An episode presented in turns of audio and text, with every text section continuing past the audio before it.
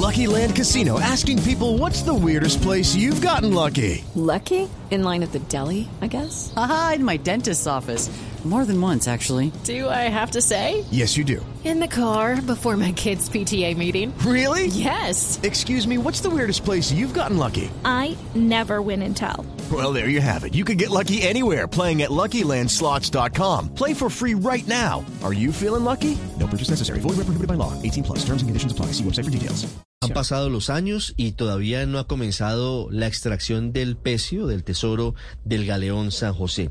Y recientemente, entre otras cosas, el presidente Iván Duque creó la Comisión de Antigüedades Náufragas. Hizo nombramientos de integrantes de esa comisión que, entre otras cosas, tendrá que ver cuál será el futuro de situaciones como la del Galeón San José. Uno de los integrantes de esa comisión es el doctor Camilo Gómez Alzate, director de la Agencia para la Defensa Jurídica del Estado. Doctor Gómez, buenos días. Muy buenos días, ¿cómo están? Doctor Gómez, ¿cuál es la tarea específica de esta comisión que ha sido creada, o por lo menos se sabe quiénes son sus integrantes, a través del decreto 173 firmado por el presidente Duque hace una semana? En efecto, el presidente Duque firmó dos decretos de enorme importancia para este tema del patrimonio cultural sumergido. Uno es eh, la Comisión de Especies Náufragas que fue creada, si no me falla la memoria, desde 1984 y es un órgano asesor del gobierno para todos los efectos que tienen que ver con eh, el patrimonio cultural sumergido, eh, para definir la política, dar las orientaciones y definir eh, algunos aspectos como parte de lo que se estaba discutiendo hace un momento. Existen dos instancias en el país que son este Consejo de Antigüedades Náufragas y el Consejo Nacional de Patrimonio. El Consejo Nacional de Patrimonio, desde hace cerca de dos años, determinó, con base en el informe de exploración presentado por la firma MAC, que todo el galeón, todo lo que está en el eh, eh, naufragio, es una unidad y es patrimonio cultural, luego no se puede comercializar. Por eso ya no, lo no, no podemos hablar de un tesoro, sino es del patrimonio cultural que está sumergido. Como decía María Consuelo, esto tiene una importancia en el mundo por eh, que precisamente ahí podemos seguramente encontrar datos de culturas incluso africanas que ya no existen. En el galeón se ven, por ejemplo, en eh, las primeras eh, imágenes que se han conocido, hasta piezas de vajillas de la China. Es decir, hay una variedad cultural impresionante y por eso se, se declaró como patrimonio cultural eh, y es pues lo que hay que cuidar. Eh, no se puede vender, no se puede comercializar, no se puede embargar, no, no prescribe nunca en favor de nadie, es de todos los colombianos. El segundo decreto, igualmente importante, define una serie de competencias para desarrollar todo lo que es eh, los planes de arqueología submarina preventiva, y eh, las zonas arqueológicas protegidas que precisamente tienen que ver con la riqueza que Colombia tiene, no solo en el San José, sino en muchos más eh, naufragios de la época de la colonia, que hoy son parte del patrimonio y que hay que protegerlos y hay que analizarlos muy a fondo, no solamente con oro y plata y perlas y esmeraldas, sino con temas culturales y con la historia finalmente. Eh, es impresionante la cantidad de galeones que se van a, eh, que se podrían encontrar en Colombia. Lucky Land Casino asking people what's the weirdest place you've gotten lucky? Lucky? In line at the deli, I guess? Aha, in my dentist's office. More than once, actually. Do I have to say? Yes, you do. In the car before my kids' PTA meeting. Really? Yes. Excuse me, what's the weirdest place you've gotten lucky? I never win and tell. Well, there you have it. You can get lucky anywhere playing at LuckyLandSlots.com. Play for free right now. Are you feeling lucky? No purchase necessary. Void where prohibited by law. 18 plus. Terms and conditions apply. See website for details. Doctor Gómez, hoy, ¿cuál es la situación del Galeón San José? En medio de tantos ires y venires, Imagínese usted que en algún momento se planteó que esta alianza público-privada retirara los tesoros, bueno, que ya no se llaman tesoros, del galeón. Eh, las decisiones recientes dicen eso no es posible, es una unidad indivisible, todo lo que hay adentro del galeón, de acuerdo con lo que usted nos cuenta. Hoy, ¿cuál es la situación? ¿Y sería posible en algún momento reflotar el galeón? o existe la posibilidad de que al final quede hundido en las profundidades del Mar Caribe, seguramente a recaudo y protegido de manera permanente por integrantes de la Armada Nacional. Bueno, la, la profundidad a la que está el hallazgo es hace que sea muy compleja su extracción, porque además tiene que tratarse como una expedición arqueológica, sería la primera en el mundo a esa profundidad. El Consejo de Estado, con las medidas que ha dictado o con, con el rechazo a esas supuestas medidas de protección cautelares que no tenían ese objetivo, a mi juicio, eh, ratificó que la eh, decisión tomada por el gobierno es la acertada en cuanto a la protección del patrimonio. Eh, hoy la APP está en proceso de, de extinción, como se podría decir. Se tendrá que, obviamente, reconocer los gastos en que incurrió quien hizo la exploración para el descubrimiento, pero vendrán etapas distintas ya con eh, una orientación específicamente arqueológica. La vicepresidente ha estado eh, trabajando en temas de cooperación, ha estado pendiente de los eh, desarrollos técnicos y con la DIMAR hemos estado trabajando muchos de, eh, digamos, de los desarrollos que deben tener eh, hacia, que se deben tener hacia adelante. Esto no es de entrar, sacar y olvidarse del tema, hay que hacerlo muy cuidadosamente, por etapas muy seguramente, eh, y obviamente el Consejo de Estado lo que dice es hay que protegerlo y el Estado ha tomado las medidas. Yo creo que ahí hay gente muy interesada en eh, que se dé información que no se puede dar, eh, porque acuérdense que aquí hay una vieja pelea que incluso por pura curiosidad, hasta Aida Merlano ahora resultó con acciones del Galeón San José. Es una cosa totalmente absurda. Eh, y hay interesados que piden medidas cautelares que no son para nada distinto de conocer información que es reservada del Estado eh, y que obviamente mm, quieren revivir el litigio de Cicercha Armada contra Colombia, el cual ya está resuelto, a mi juicio, desde hace rato. No, pues ya está en la Corte Suprema de Justicia que tomó determinaciones y, y ya es cosa juzgada. Pues ellos tienen otra visión, pero, pero es un tema viejísimo. El tema de Cicercha Armada tiene décadas. Doctor Gómez, pero ¿cómo es la historia? De Aida Merlano interesada en el Galeón San José, porque hemos conocido desde hace tiempos de una interceptación telefónica en donde aparentemente Aida Victoria Merlano, hija de Aida Merlano, habla con ella Aparentemente porque los investigadores del CTI lo que hacen es decir, una mujer sin identificar, pero aparentemente es Aida Melano, la excongresista, hablando sobre el trámite, sobre el proceso, sobre que murió un abogado y aparentemente ellas habrían tenido algún interés en el tesoro del Galeón San José. ¿Hasta para eso da la historia del Galeón? Es que eso es eh, casi otra novela adicional sobre el Galeón.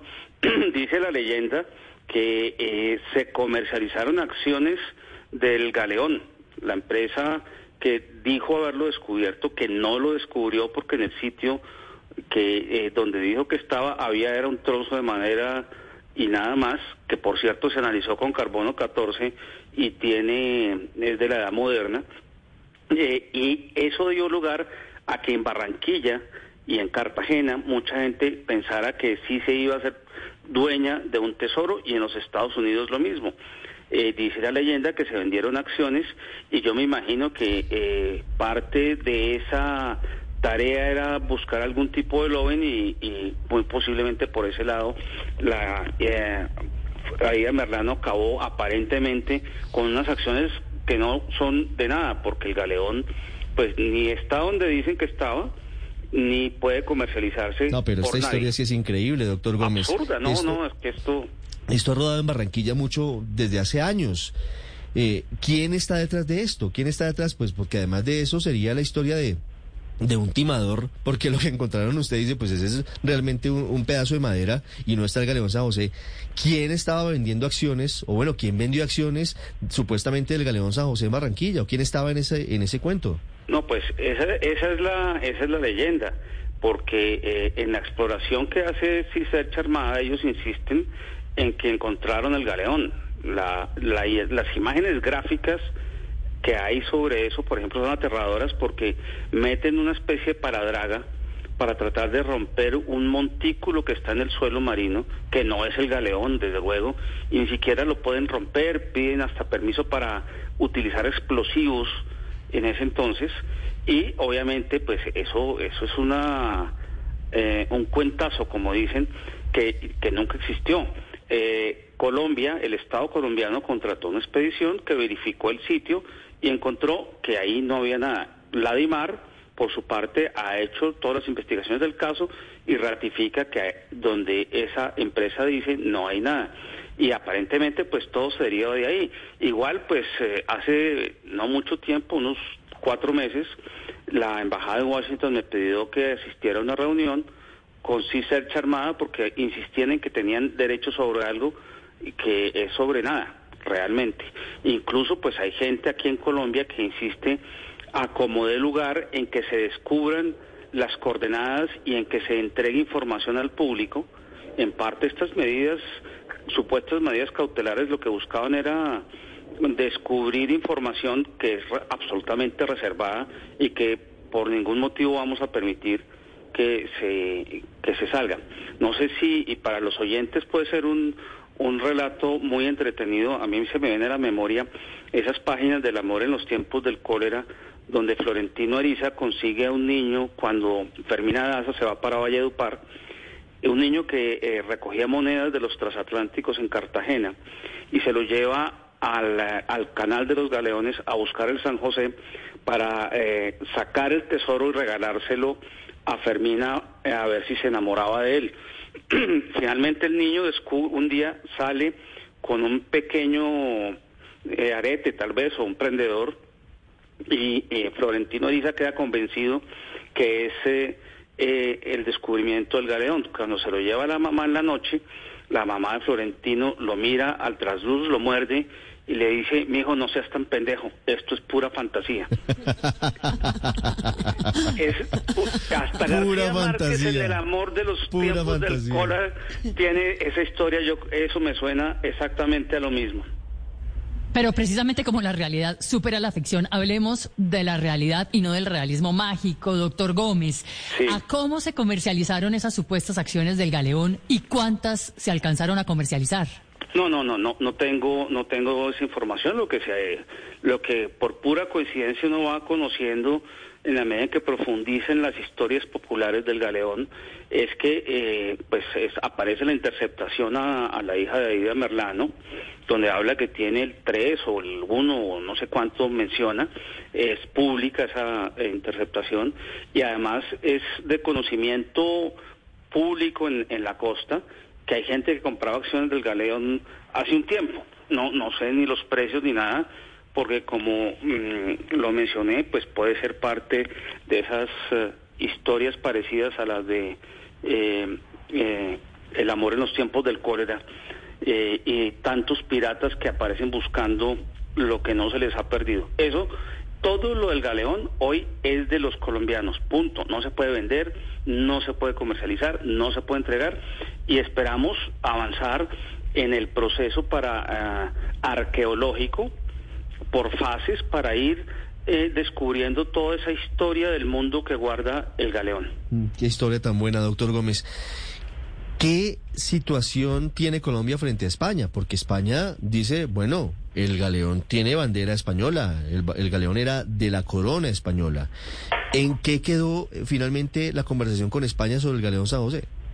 Ese, ese es un punto muy importante. En estos eh, dos años hemos tenido distintas conversaciones con España, pero sobre todo Colombia tiene preparado toda la posición jurídica a la luz del derecho internacional sobre su mm, propiedad mm, eh, sobre el galeón.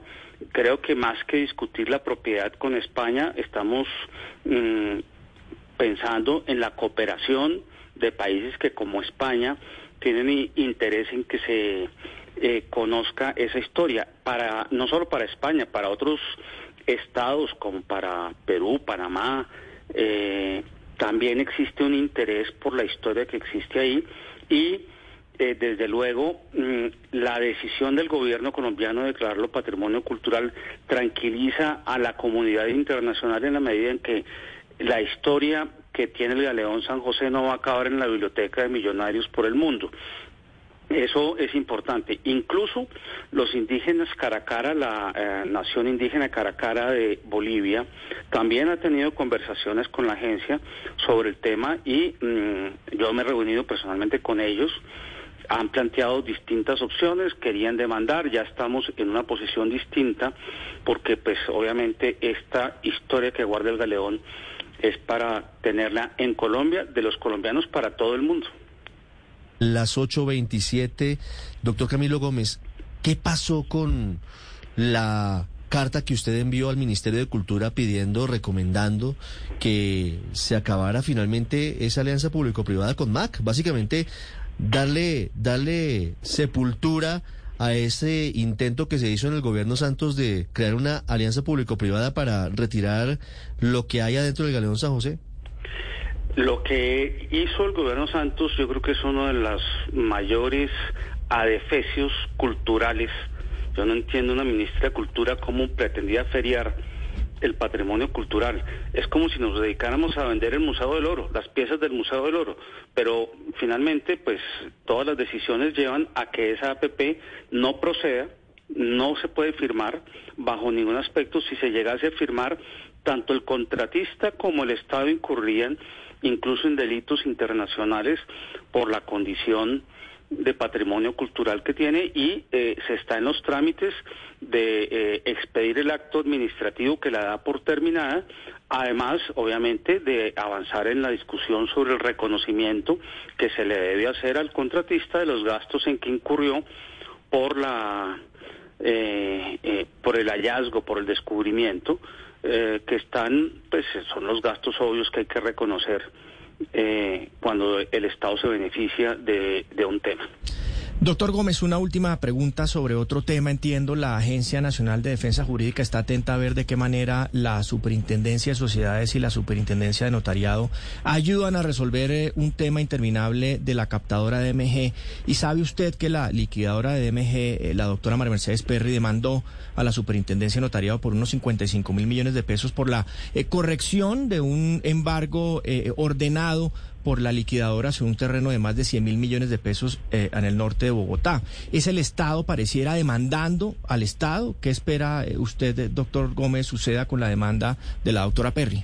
En efecto, la agencia está revisando en profundidad el tema.